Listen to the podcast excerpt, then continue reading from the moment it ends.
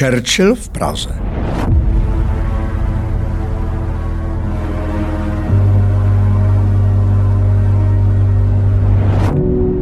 Vítejte u nového historického podcastu Info.cz Jízda dějinami. Půjde v něm o potkávání se velkých a malých dějin a o to, jaké to potkávání se má aktuální souvislosti a co si z něho pro dnešek můžeme vzít. Petr Nárožný vám bude vyprávět o velkých osobnostech světových dějin, ať už pozitivních nebo negativních. Budeme často hledat jejich stopy v Praze, pokud tady někdy byly.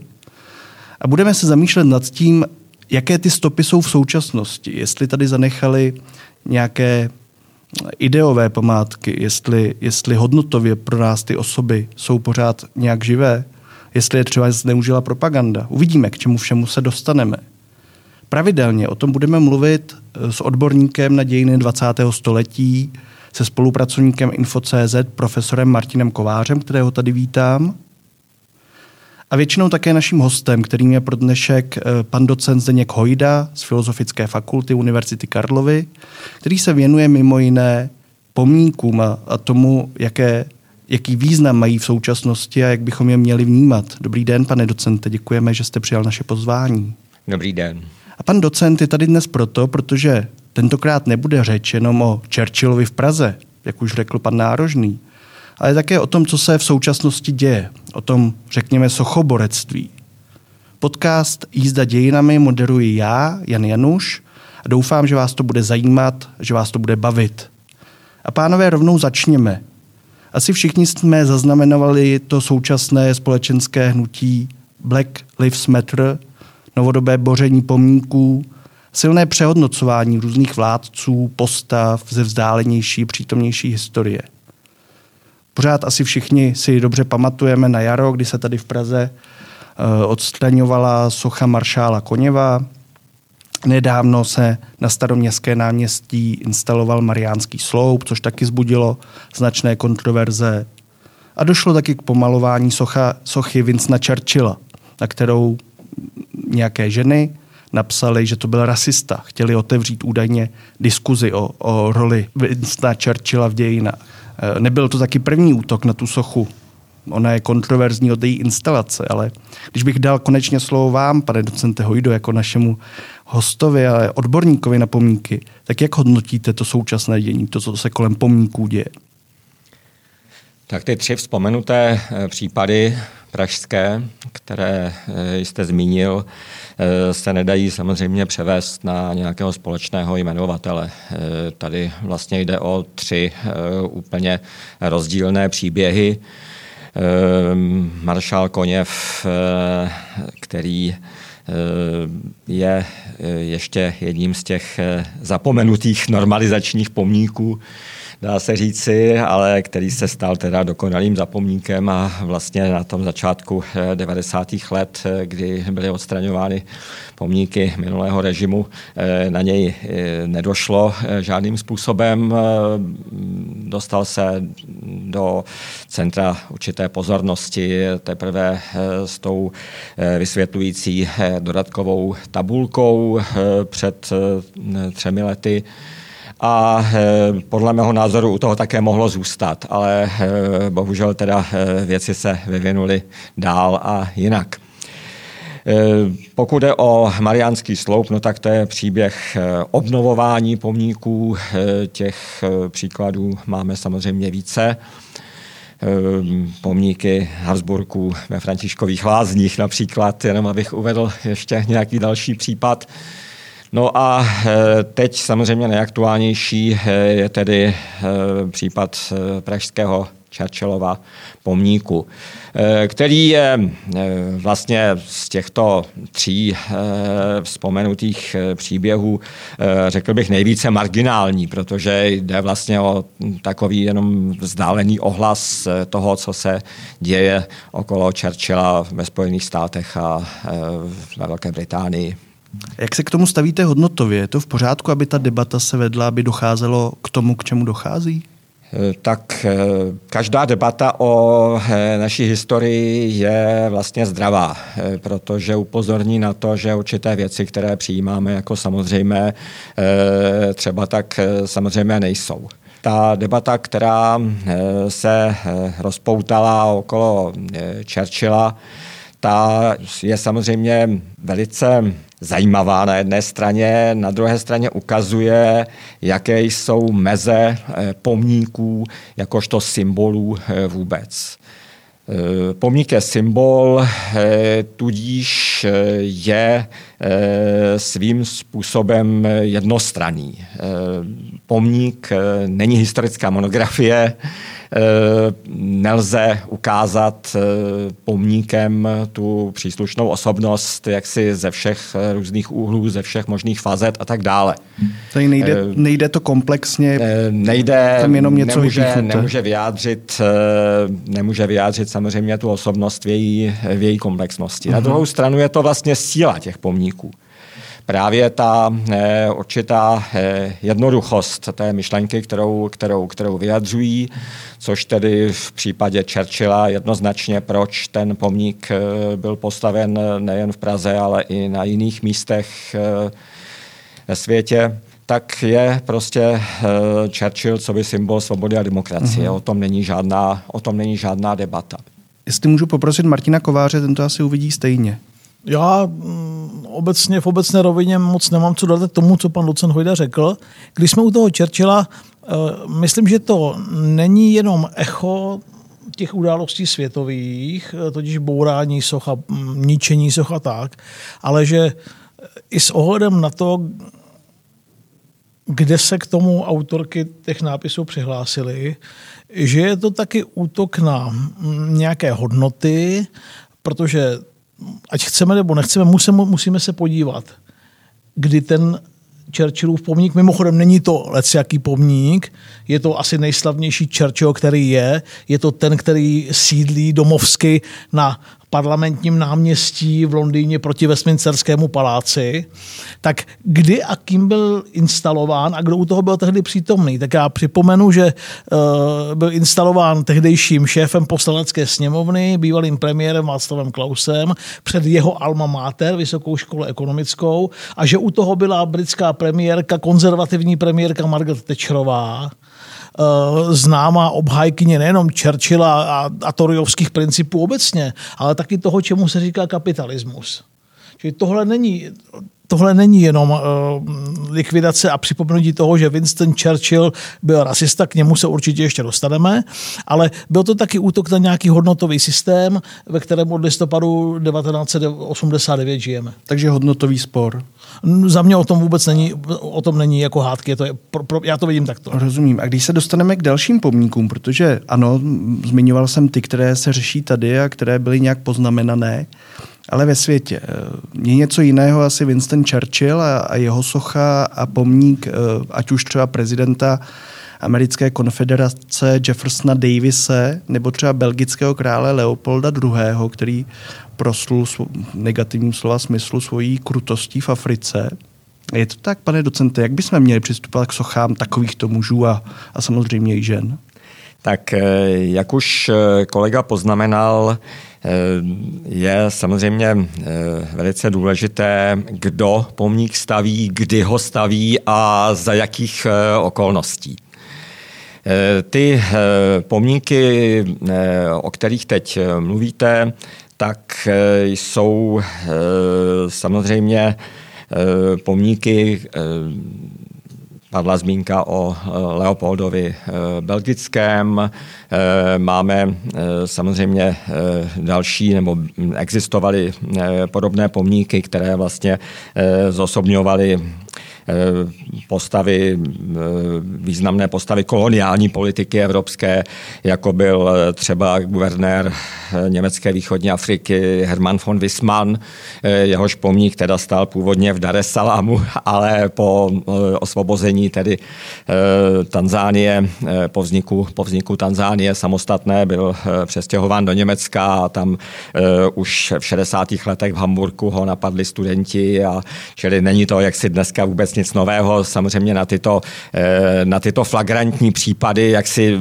flagrantní ve smyslu, o tom, ve smyslu tom, že jsou to opravdu velmi kontroverzní postavy, tak to se tady, to se tady objevuje už mnohem, mnohem dříve. Ten pomník mimochodem, teda ten německý pomník byl odstraněn, byl přenesen do muzea a objevuje se tu a tam na výstavách o německém kolonialismu, třeba na velké výstavě, která byla před dvěma lety v eh, Německém historickém muzeu v Berlíně. Podobně, podobně ten Leopold, eh, samozřejmě o tom se debatuje taky už několik let eh, v souvislosti třeba s totální reinstalací Belgického koloniálního muzea v Bruselu, která, která proběhla celkem nedávno.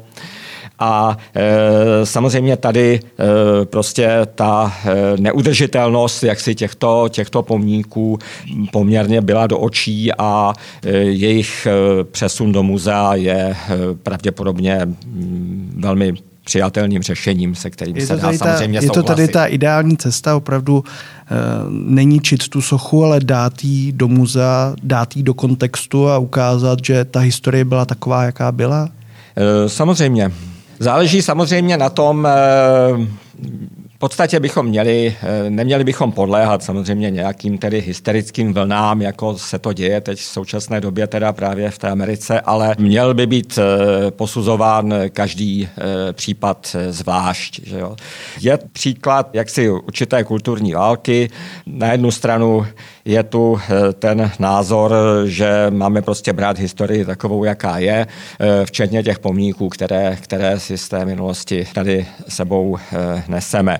A pak je teda, pak je teda ten opačný názor, že je tedy neúnosné, aby historické postavy, které jsou v rozporu s našimi dnešními hodnotami a měřítky, tak aby jaksi nadále figurovaly ve veřejném prostoru. Tyhle ty dva názory jsou v podstatě nesměřitelné, hmm, hmm. neslučitelné. Že jo. Je to tak, zase se dostáváme k tomu hodnotový spor, kulturní válka. Martin Kovář, jak by na to navázal? Určitě to tak je, už jsem o tom mluvil v souvislosti s Churchillem. Eh, pan kolega mluvil o Belgii, já se mm, podívám na Spojené státy. Eh, Mně na tom vadí eh, primárně to do nebe volající politické pokrytectví. Paní Pelosiová je 80-letá dáma, která sedí 30 let v kongresu a 30 let chodila kolem soch představitelů konfederace a jižanských velitelů a, a celkem s tím neměla žádnou dramatickou těžkost.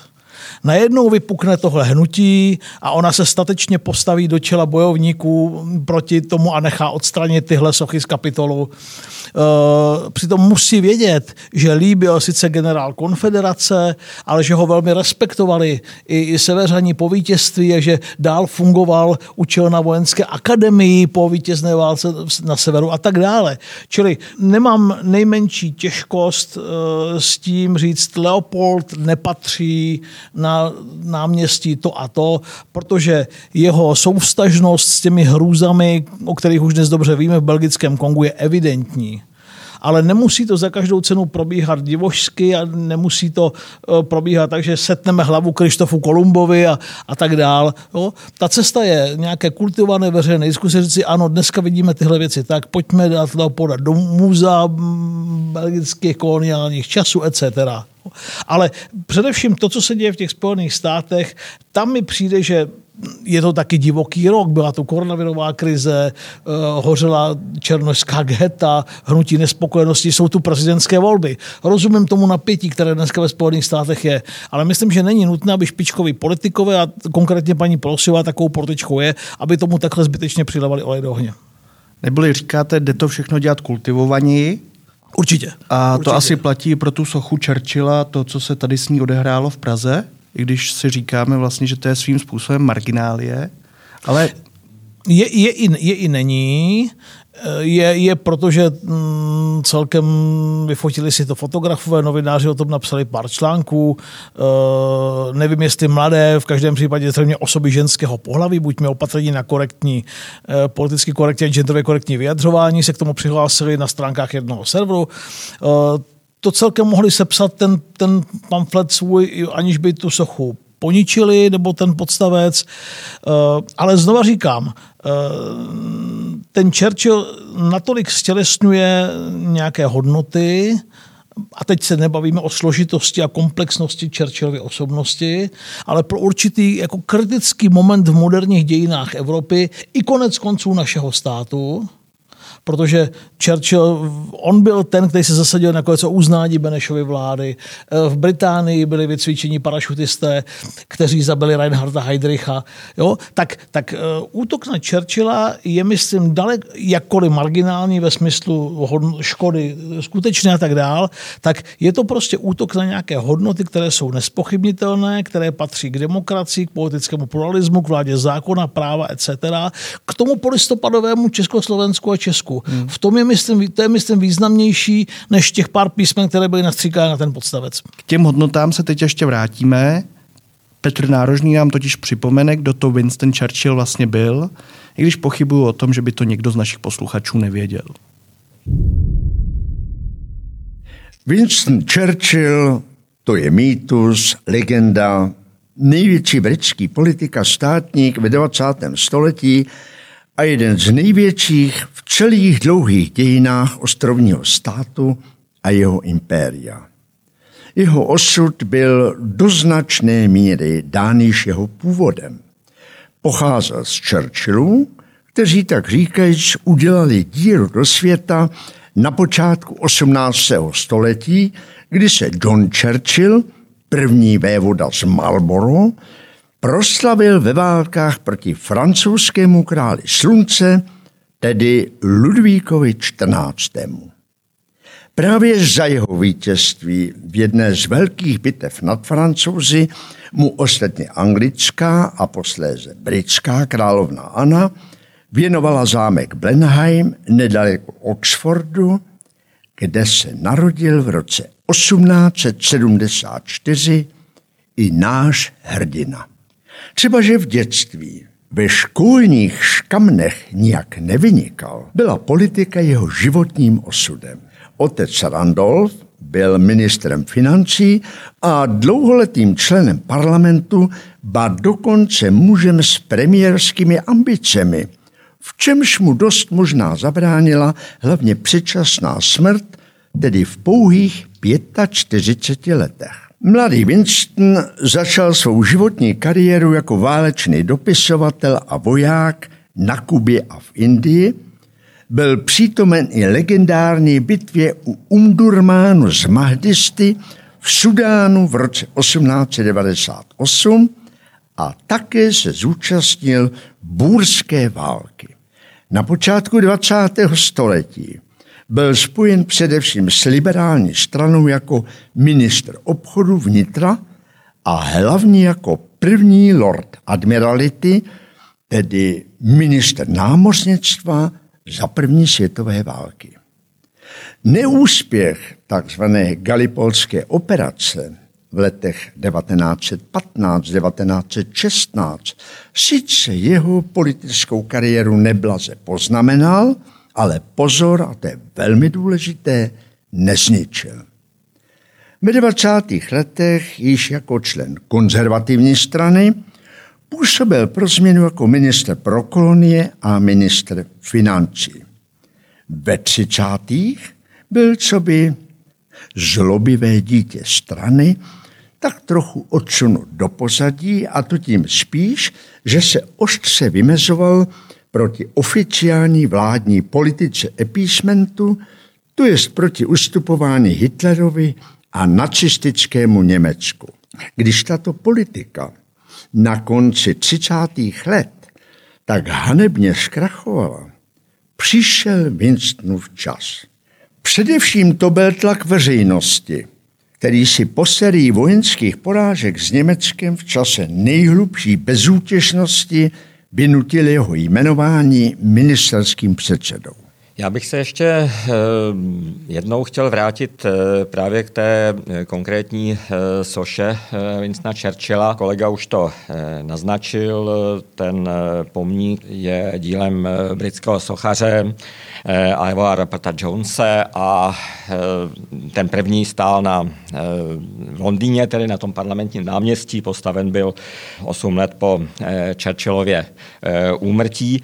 Ale co je svým způsobem výjimečné, jedinečné, že právě stejná socha, vlastně repliky této sochy začaly vznikat i jinde.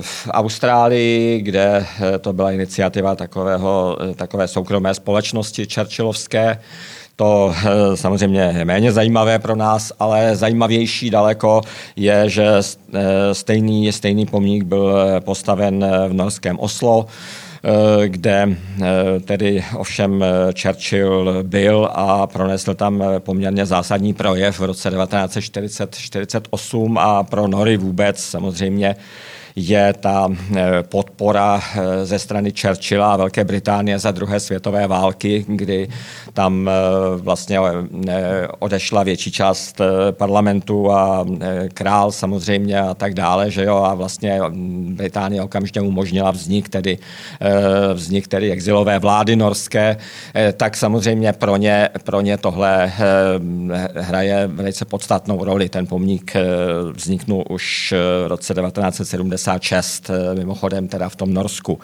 No a pak je ten náš, eh, který teda se vlastně eh, objevuje až po dalších 23 letech. Opět stejná socha, mimochodem velmi dobrá tedy skutečně, jo, která je eh, příkladem toho, jak by moderní figurální pomníky eh, mohly eh, vypadat. Je tam, je tam určitá nadsázka, není to, není, to, není to prostě takový ten statický, klasický figurální pomník. To, že ten pomník u nás vzniká v roce 1999, je, nese, nese samozřejmě obrovskou, obrovskou pečeť, pečeť doby. A já e, souhlasím s tím, že e, vlastně ten e, odpor vůči Churchillovi současně je vyjádřením odporu k té době divokého kapitalismu a tečerismu a toho, k čemu se tedy, k čemu se tedy hlásil právě Eh, Václav Klaus. Čili eh, je to, je to rozhodně obojí eh, současně. Je to na jedné straně samozřejmě ohlas toho, co se tedy, co se tedy děje za vodou, ale je to současně vlastně kritika té české cesty kapitalistické 90. let. Neboli to vidíte tak, že Winston Churchill je jakousi obětí tohohle, že si do něj někteří lidé promítají třeba svoji frustraci nebo neuspokojení z toho, jak to všechno bylo? Dá se říct, ano. Je to vlastně jediný pomník téměř cizího politika, tedy u nás respektive druhý tedy, protože první byl Woodrow Wilson, že jo, americký prezident, jehož eh, pomník tedy od Albína Poláška vzniknul na konci 20. let eh, eh, v sadech před hlavním nádražím a před několika lety se tam tedy vrátil rekonstruovaný. To ovšem nebylo nic kontroverzního, protože Woodrow Wilson byl obecně samozřejmě vnímán eh, jakožto jeden z otců eh, československé samostatnosti díky své tezi o e, právu na sebeurčení národů, že jo, což e, samozřejmě je také svým způsobem paradox, že k té jeho tezi mám na mysli tedy o, té, o tom sebeurčení se samozřejmě potom hlásili i menšiny v Československu, mm, že jo. Mm. V tomto smyslu je to, e, je to paradox trošku. E, no a e, vlastně e, po letech tedy pomníky Winstona Churchilla nejprve vznikla ta bysta e, v Tunovské ulici, že jo, před britskou ambasádou už v roce 92, potom tedy v roce 99 tento tento pomník, o kterém, o kterém hovoříme, eh, tak je vlastně, eh, tak je vlastně případem teda eh, zahraničního politika, který má v Praze pomník, což je, což je samozřejmě ojednělé v podstatě. No. A jestliže teda, jestli je, jestli je, jestli je obětí, svým způsobem ano. Já si dokonce myslím, že možná opravdu tady to samozřejmě byla jaksi příležitost vyjádřit se k tomu, co se děje ve světě, ale eh, možná daleko víc tam jde o to druhé. Skutečně o tu kritiku teda těch 90. let a jakousi celkovou nespokojenost tedy s tou českou cestou. No. Ale dejme tedy slovo těm sprayerkám patrně, které eh, se odhodlali k tomu, že Churchillovu sochu u VŠE popsali nápisem, že byl rasista. Jejich prohlášení přinesl web A2 Alarm a já jeho kousek ocituji, cituji tedy. Povědomí o činech Winstona Churchilla je zaměřeno na jeho úspěchy, jejich důležitost, samozřejmě nesnižujeme. Chceme se na ně ale dívat v širším obraze. O Churchillově životě byly napsány stohy knih. Ve většině z nich však zcela chybí zmínky o zločinech, na kterých se podílel. Historička Matt Hashley McCary například přináší ve své knize Churchill's Secret War z roku 2010 řadu argumentů, že hladomor v Bengálsku v roce 1943, který stál životy až 3 miliony lidí, přímo souvisel s rozhodnutím Churchillova válečného kabinetu odčerpat zásoby potravin z regionu pro potřeby britské armády. Churchill byl přitom o zhoršující se situaci opakovaně informován. Na varování reagoval slovy, že pokud je v oblasti hlad, jak je možné, že Gandhi je ještě naživu, anebo jej zlehčoval tvrzením, že Indové si za nedostatek potravy mohou sami, protože se podle jeho slov množí jako králíci. Pro udržení pořádku neváhal použít násilí, ať už se jednalo o nasazení chemických zbraní proti demonstrujícím v Iráku v roce 1921 s odůvodněním, že Arabové jsou stejně, podle jeho slov, nižším projevem lidství, nebo střílení dostávkujících horníků ve Walesu v roce 1910. Dále vzpomeňme na britské detenční tábory v Keni, ve kterých byl vedle tisíců dalších lidí brutálně mučen i dědeček Baracka Obamy. A k tomu všemu připočtěte nesčetné množství rasistických i antisemických výroků. Konec citace. Tak pánové, když tohle to slyšíte, nejsme k tomu Churchillovi přece jenom příliš vstřícní, není tam těch problémů až moc? Tak Winston Churchill byl konzervativní politik, imperiální politik, bytostně spjatý s impériem. Jedním z jeho hlavních cílů bylo, byla ochrana a hájení zájmu britského impéria. Eh, pohybujeme se na přelomu 19. a 20. století, případně na počátku 20. století. Eh, to je kontext, v jakém musíme Churchilla posuzovat a vnímat.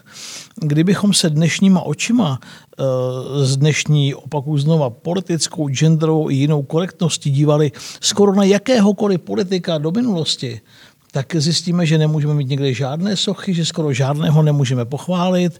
Prostě Winston byl, jaký byl. Eh, Petr Nárožný to mm, řekne za chvilku, když bude číst druhou část jeho životopisu. Eh, byl dítě své doby, prostředí, ve kterém vyrostl své rodiny a měl mm, své názory, měl své předsudky a k, patřilo k ním samozřejmě i takové vnímání některých národů a ras, jak, jak, jak, jak, jak, jak je vnímal, tak to říkal. To je Churchill, berme ho, take it or leave it. Uh-huh. A je takže jinými slovy, Churchill byl rasista, dnešním pohledem, ale dnešním pohledem se na to úplně dívat nemůžeme, protože to je ošemetné. Tak se na historii prostě dívat nemůžeme. Nepochybně. A hlavně eh, každý politik má, a nejen politik, má za sebou svá plus a svá mínus a je na nás, abychom si řekli, tohle je důležité a tohle tak podstatné není. Winston má za sebou spoustu lapsů při politickém rozhodování. Ani ty mimochodem nebyly jednoznačné. Gallipoli, on se přel o roli admirality a námořníků jako takových, admirála Fischera, etc. A, ale to, co je úplně osudově nejpodstatnější, eh, v době, kdy mm, svět, Evropa byla úplně na kolenou, a kdy hrozil zánik eh, západní civilizace, včetně českých zemí a tehdejšího protektorátu etc., tak patřil k mála, v dob, mimochodem v době, kdy stalinistický sovětský svaz měl s německým nacistickým podepsanou z konce srpna 1939 smlouvu zvanou Molotov-Ribbentrop a kdy k obou strané spokojenosti ty země spolupracovaly, kdy nemalá část britských politických elit byla epíserská, byla ochotná jak si podepsat byla ochotná uvažovat o separátním míru s Německem a podobně, tak kdy Amerika byla neutrální, podotýkám, protože kongres byl stále ještě z velké části izolacionistický, tak Winston Churchill eh, říkal, ne, nepřipadá v úvahu žádný mír s Hitlerem, nic takového, je to boj na život a na smrt mezi civilizací a necivilizací, aby v tom boji budeme pokračovat, dokud nevyhrajeme. Eh, Evropa a svět by vypadaly jinak, kdyby Británie na jaře 1940 podlehla Německu, kdyby se nepustila do letecké bitvy o Británii.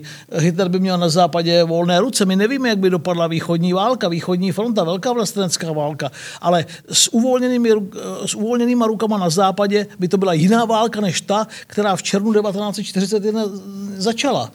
Prostě Winstonovi Churchillovi vděčí moderní Evropa a svět za mnohé, eh, včetně Československá a České republiky. A tohle je věc, která si zaslouží pomník po mém soudu, bez ohledu na to, jakých výroků se kdy dopustil a jak se v některých jiných záležitostech choval. A jestli to vyřeší tabulka na e, soše, e, v jeho případě to myslím snad ani není třeba, protože se jednou figurou postavu, která je dostatečně známá, zrovna on s tím, s tím dobrým i zlým. A jak, jak říkal pan docent Hojda, když to budu trochu parafrázovat, ten pomník není monografie, není komplexní. Tak. Eh, pomníky, eh, které vznikají v demokratických režimech, eh, jsou výsledkem nějakého mm, obecného konsenzu o tom, že ta postava, které ten pomník stavíme, je prostě úctyhodná, že si ji vážíme za určité konkrétní postoje, činy, názory. A to je samozřejmě u toho Churchilla, kromě toho, že skutečně e, symbolem toho vítězství demokracie ve druhé válce, nakonec e, u nás e, v našem kontextu i to, jak vystupoval tedy bezprostředně po válce, že jo, faltonský projev a tak dále, kdy vlastně on velice předvídavě byl schopen předpovědět jaksi stalinskou, eh, stalinskou expanzi, Stalinovou expanzi a eh, kdy eh, se samozřejmě i tomuto jaksi postavil teda velice, velice jednoznačně. Pojmenoval to, ten stalinismus a to stalinské Rusko jednoznačně pojmenoval a řekl, tam od Štětína na Baltu až po té Snedrnu se spustila železná opona, za ní jsou všechna ta významná slavná středo- a východoevropská města a, a tam je ten svět gulagů a těch nucených prací a etc. Tohle je taky důležité a já vůbec nepochybuju o tom, že i když autorky toho textu, toho pamfletu o tomhle nemluví, že mají na mysli, že, že, že, že, že i tohle je jejich Churchill. No a jaký ten Churchill byl, nám ještě řekne znovu Petr Nárožný. Za druhé světové války se Winston Churchill zapsal mezi nesmrtelné. Právě jeho odhodlání neustoupit ani v těch nejkritičtějších chvílích nacistům, nepodat se, bojovat na moři, ve vzduchu, na souši, na plážích, na pahorcích i v ulicích měst až do konečného vítězství, třeba že za to mohl nabídnout jen legendární krev, pot a slzy, vděčí civilizovaný svět za to, že přežil dost možná nejsložitější chvíli ve svých moderních dějinách. Mimořádná doba přirozeně vyžadovala nejen mimořádnou vůli a mimořádné nasazení, ale i nutnost rozhodovat rychle a často autoritativně. Právě takhle Churchill jednal. A možná i proto nakonec spojenci ve válce vyhráli a ostrovní stát přežil svou nejhorší hodinu, jak jaro roku 1940 premiér nazval. Konec války přinesl Churchillovi hořké, trpké zklamání. Jakkoliv totiž Britové měli za to, že je vynikajícím premiérem a vůdcem pro válečné časy, pro mírovou dobu si ho v čele země nepřáli.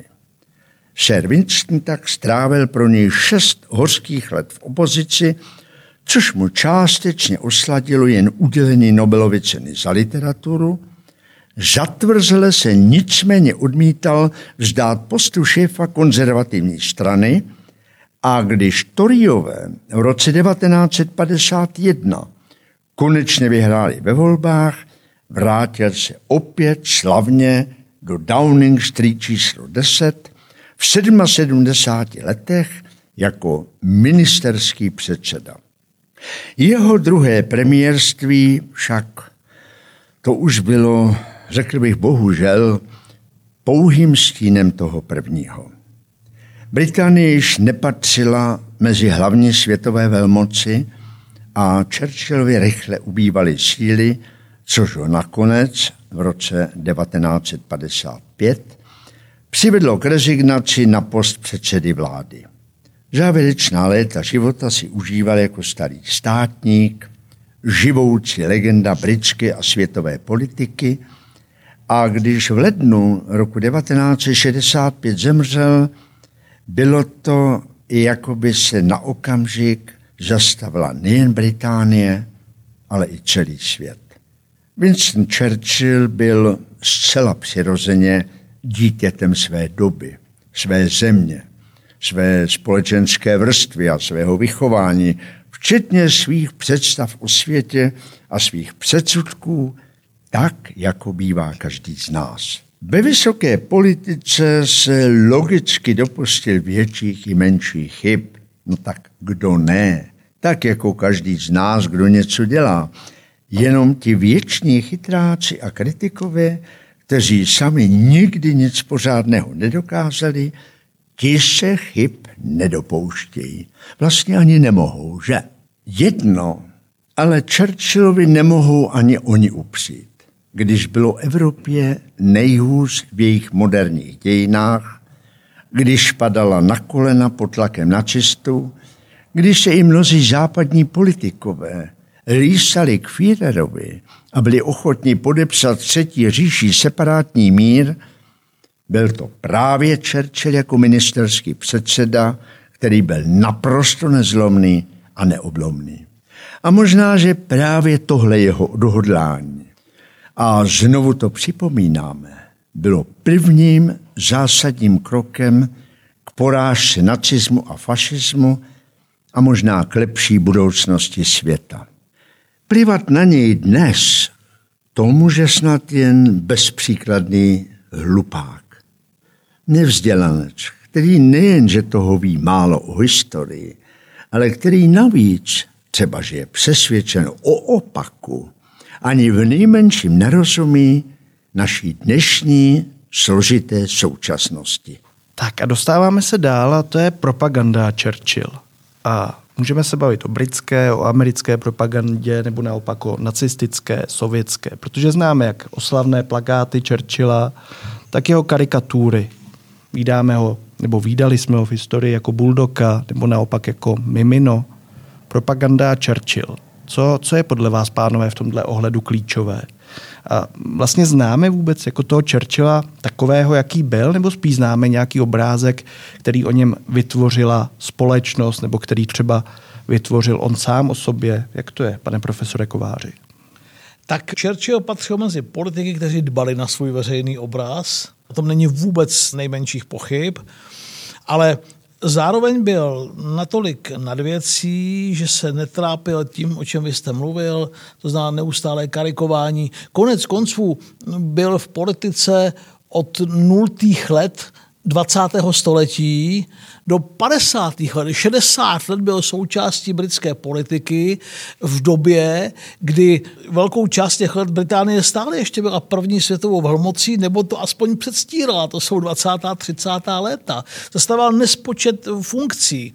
Byl přesvědčený demokrat v tom slova smyslu, jak rozumíme britské parlamentní demokracii a parlamentní monarchii a taky neměl problém s tím jednat autoritativně, když měl pocit, že to je potřeba. Nebál se rozhodovat, byl to exhibicionista svého druhu, vynikající řečník, to všechno k němu patří, měl rád osobní sebeprezentaci, užíval si i třeba, když ta média se vůči němu chovala nenávistně. My myslím, že třeba tohle má do jisté míry společně se současným britským premiérem, který nenáhodou o něm napsal jako docela vydařený životopis. Většina lidí určitě nejenom v Čechách, ale i v Británii zná tu stylizaci. Hmm, jo? Hmm. Ten pomník, to je, fakt je vydařený, pan docent Hojda to říkal, pro většinu lidí on je symbol vítězství ve válce. Uh-huh. Jo?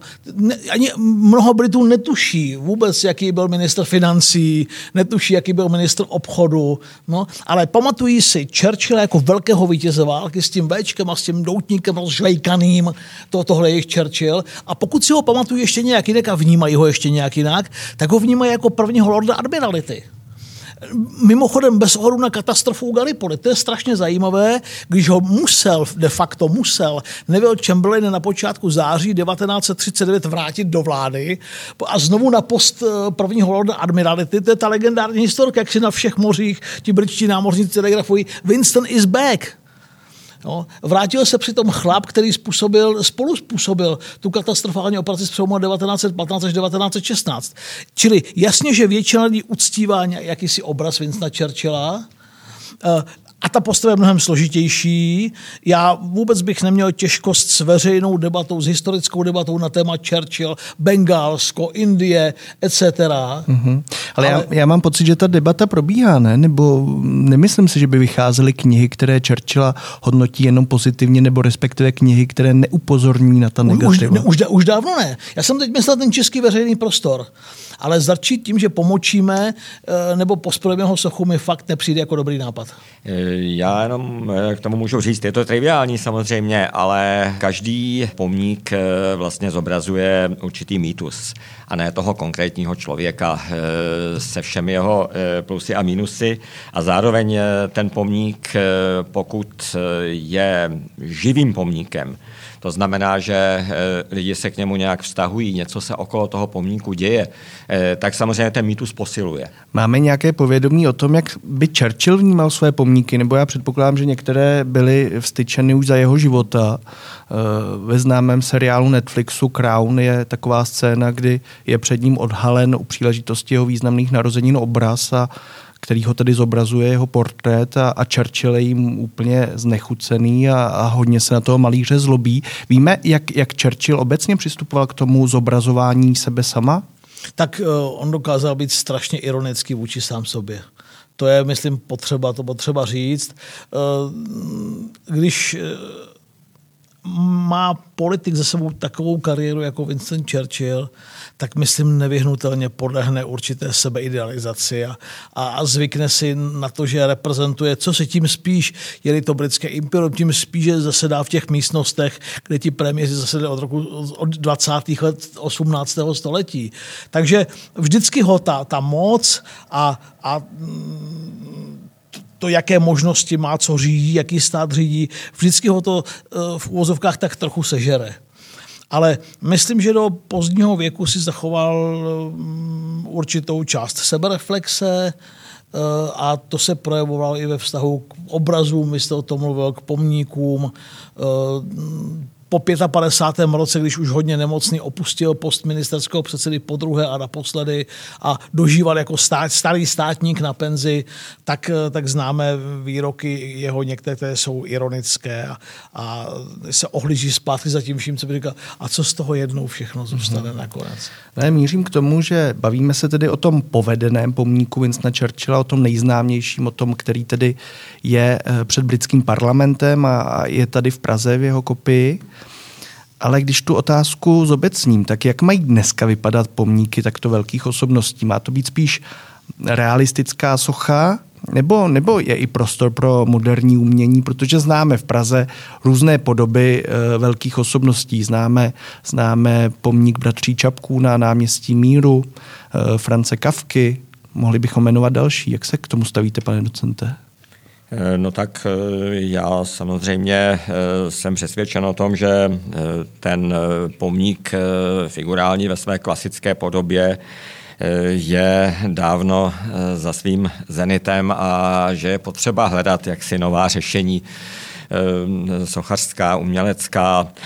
Zrovna to, co jste uvedl, pomník eh, France Kavky, eh, který je vedle španělské synagogy, tak ten je samozřejmě od eh, Jaroslava Róny, tedy abychom připomněli, tak eh, ten je, ten je vynikajícím příkladem toho, jak by se ty pomníky měly dělat.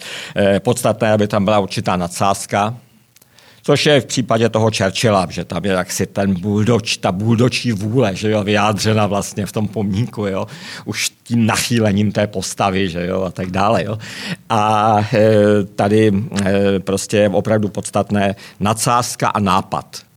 E, čili v případě toho France Kavky tam e, je celá řada e, odkazů k jeho literárnímu dílu, že jo, proměna a e, tak dále. Takže to je, to je samozřejmě velice zdařilé, podobně třeba u Haškova pomníku e, na Žižkově e, od e, Karla Nepraše.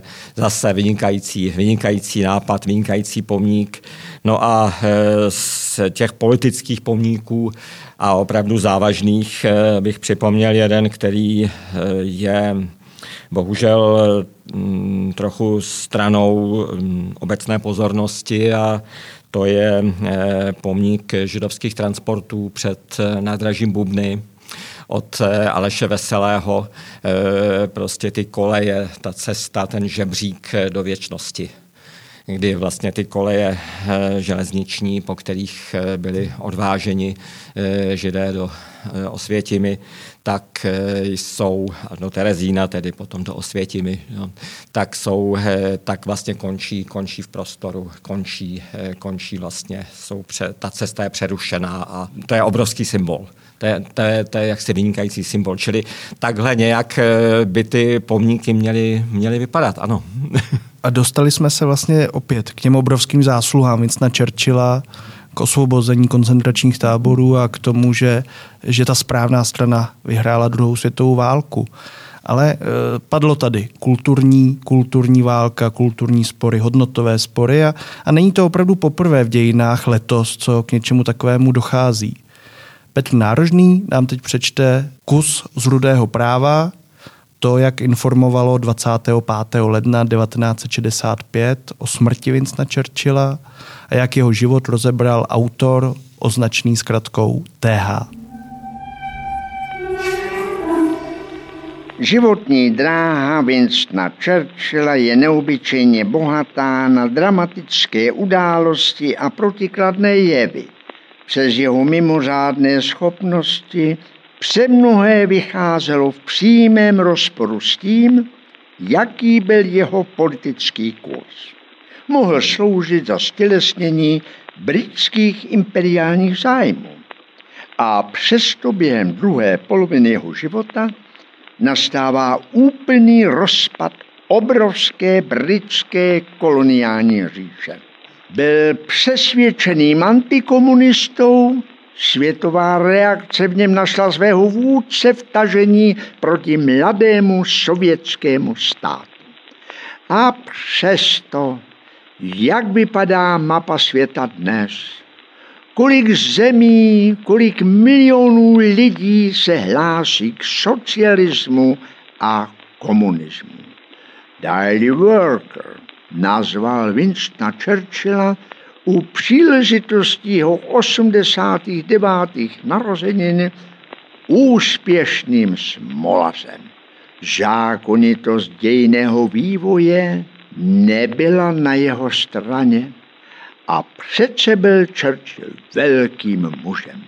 Velikost tkvěla v tom, že v určitých obdobích dovedl vidět dál, nežli jeho vlastní třída. K rudému právu a jeho zhodnocení Churchilla se ještě vrátíme, ale e, náš podcast řeší slavné osobnosti v Praze. Churchill v Praze patrně nikdy nebyl, pokud se nepletu, ale když bychom hledali jeho stopy v našem hlavním městě, obecně v České republice, e, bavili jsme se o některých dalších dalších sochách. Eh, nedávno také právě kousek od VŠE vznikla nová velká administrativní budova, která nese název Churchill, ale co, co by dalšího napadlo vás, pánové? Kde jsou ty stopy Churchilla v Praze? O, tak v Praze těch stop moc není, popravdě, že to souvisí s tím, že on nebyl v hlavním městě, byť byl v Čechách, to víme. Ehm, Já myslím, že Churchill je živý v Praze v paměti těch lidí, a nejenom v Praze. Můj děda ostatně vzpomínal, že Churchill za války, jak poslouchali rozhlas, co pro ně tenkrát znamenal. Tohle je mnohem cenější než jakékoliv mm, obrazy nebo figuríny nebo sochy. To, že tady neměl do roku 1999 žádný pomník, neznamená, že ten čerčovský odkaz nebyl v lidech živější než eh, odkaz mnoha politiků, kteří eh, pomníky v Praze i jinde měli. Tohle je ten, to je ten Churchill v nás. Já jsem o něm poprvé slyšel právě od svého dědečka, jako, jako malý kluk. Máte, pane docente Hojdo, taky nějakou osobní vzpomínku? Nebo, nebo... Osobní, eh, osobní vzpomínku nemám. Ale e, vy jste připomněl teda, že e, Čechy navštívil, navštívil Mariánské lázně, takže eh, to je eh, spíše eh, taková kuriozita, že v Mariánských lázních sice nevznikl Churchillův pomník, ale vznikl tam pomník krále Jiřího, britského, britského krále Jiřího a pomník jeho setkání tedy s císařem Františkem Josefem, takže oba pánové tam stojí teď v Mariánských lázních a vzájemně si kinou nebo teda prokazují úctu jak říkáte, pomník tam Churchillovi nevznikl, ale vznikla tam restaurace, která se jmenuje Churchill. Doufám tedy, že pořád funguje. A tak si říkám, jestli pro toho Churchilla by to nebylo příjemnější mít nějakou svoji vlastní hospodu, než, než nějakou sochu. Tím spíš, že si na dobré jídlo potrpěl, jak známo. Takže tohle, všechny tyhle požitky mu byly uh, velmi blízké, byly mu vlastní. Mimochodem, uh, právě to se do značné míry taky podílelo na uh, popularitě premiéra. Jo. Nebyl to ten upjatý kamenný Chamberlain, jo, za všech situací vážný Baldwin. Bylo v něm i v těch nejvyšších postech, byl v něm kus veliké lidskosti, e, dobrý, v, do, v, do, v dobrém i ve zlém. Jo. I, i, I proto ten Churchill byl vnímán tak, jak byl vnímán. Pro ty Brity to byl jeden z nich.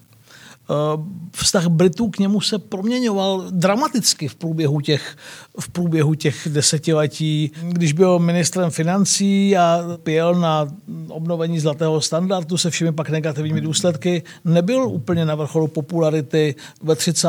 letech byl tak nepohodlný pro své toriovské kolegy ve straně, že ho důsledně drželi stranou z vlády, aby se do toho neprotibil pokladali za troublemakera. Opravdu až ta druhá světová válka z něj udělala tu ikonu, kterou je dnes dnes a i kdyby se, myslím, historikové interpretovali k smrti, eh, tak drtivá většina Britů eh, bude pořád vnímat svého Winstona Churchilla tak, jak ho vnímala, eh, jak ho má naposlouchaného od svých rodičů, jak ho viděla v některých filmech taky i poměrně nedávno, v nejtěžší hodině třeba.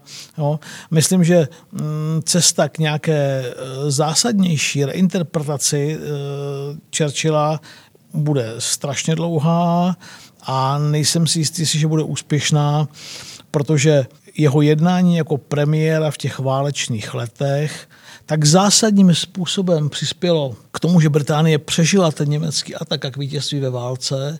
A tohle pořád je mm, poslední opravdu osudová životní zkušenost pro Brty. Konec konců e, válečné děti jsou pořád ještě na světě, mají to naposlouchané od svých předků, tak eh, je jistě pořád, že ta debata probíhá a bude probíhat, jaký ten titán vlastně ve skutečnosti byl, ale nedělejme si iluze o tom, že touhle interpretací nebo pokusu o interpretaci bude nějakým zásadním způsobem v dohledné době dotčena široká veřejnost. Zmínil jste film uh, o Winstonu Churchillovi, těch filmů je celá řada. Když hledáme jeho stopy uh, tady v Praze, tak můžeme také zmínit divadelní hru, která se uvádí ve Stavovském divadle Audience u královny, kterou napsal v originále Peter Morgan, což je autor zmíněného seriálu The Crown. V roli Winstona Churchilla už se tam vystřídali tři herci, Alois Švehlík, Vladislav Beneš, úplně na začátku to byl Václav Postránecký, obecně zase film, hraný film, Winston Churchill, divadlo Winston Churchill, popkultura Winston Churchill. Co, co vás tady napadá? Tak uh, velký ohlas měl, velký ohlas měl už zmiňovaný Churchill v nejtěžší hodině. Uh, jednak protože Gary Oldman byl vynikající Churchill. Už jenom napodobit mluvu jazyk Churchilla nebylo úplně snadné, to jeho fuplání a huhňání velmi specifické. To, že Oldman tohle zvládl, to samo o sobě byl vynikající výkon.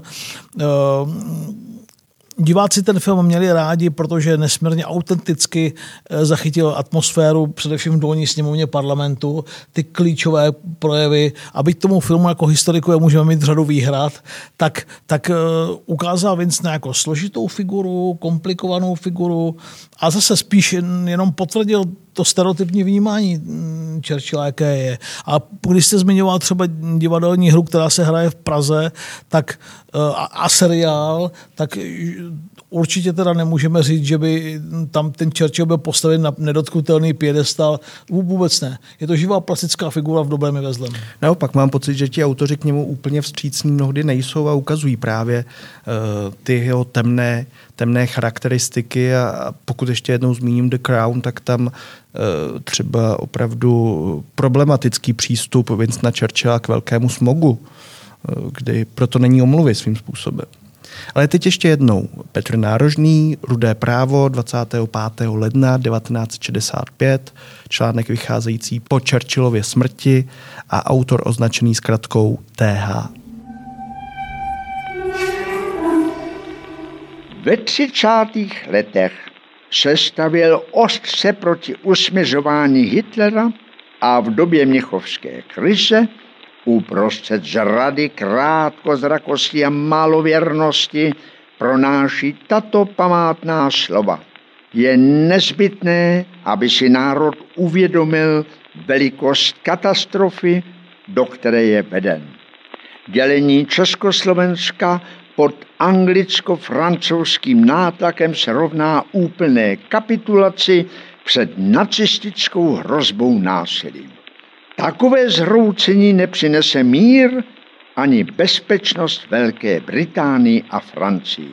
Naopak přivede obě země do situace stále vzrůstající slabosti a nebezpečí. Jakkoliv byl odpůrcem komunismu, neváhal spojit síly se Sovětským svazem k boji proti hnědému moru, ohrožujícímu svět.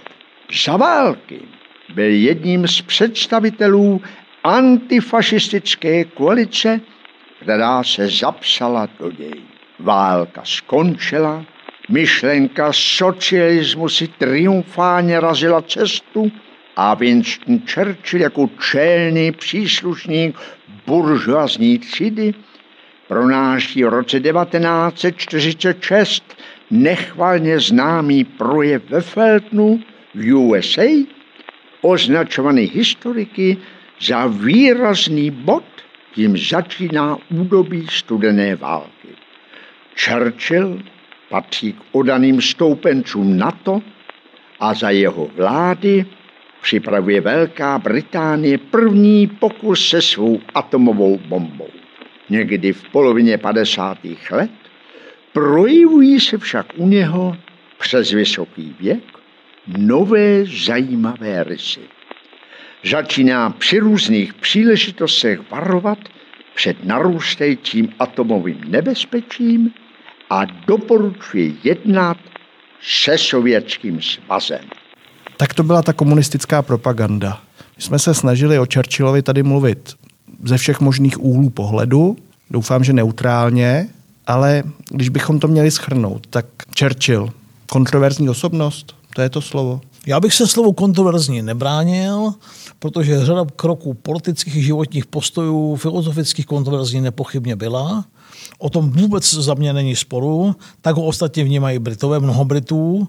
A zároveň taky kontroverzní politik, které vyrostl do velikosti státníka a kterému Británie i moderní svět za mnohé vděčí. Pane docente? Eh, já si myslím, že eh, k Churchillovi eh, už není co dodat. Shodli jsme se na tom, že by asi tou historickou prověrkou projít měl, nebo přinejmenším jeho pomníky. Shodli jsme se na tom, že ovšem debata je jistě užitečná. Neměla by ovšem mít podobu jakéhosi komplexního přehodnocování, jak se to děje do jisté míry právě v tom současném hnutí ve Spojených státech amerických, kde vzniknul tuším seznam asi 60 osobností amerických dějin, jejichž pomníky by měly zmizet, počínaje právě Krištofem Kolumbem přes všechny zakladatele Spojených států amerických a tak dále a tak dále. Mně je pochopitelně jako historikovi daleko blížší přístup nebo postoj, který k tomu zaujal třeba Emmanuel Macron, který reakci na tyhle události prohlásil, cituji, republika nebude vymazávat žádné stopy historie, nebude zapomínat na žádné z jejich děl, nebude strhávat sochy. Namísto toho musíme na naše dějiny pohlížet jasně, zvláště pak na náš eh, vztah s Afrikou. Eh, tím jasně eh, míní tedy samozřejmě pohled na dějiny se vším dobrým i zlým, to znamená bez zamlčování a retušování dějin. To je eh, naprosto v pořádku, ale eh, rozhodně to nemusí znamenat eh, plošné ničení ani kádrování pomníků. To by byla jakási permanentní revoluce a to si asi nepřejeme. Aspoň ne mi tady.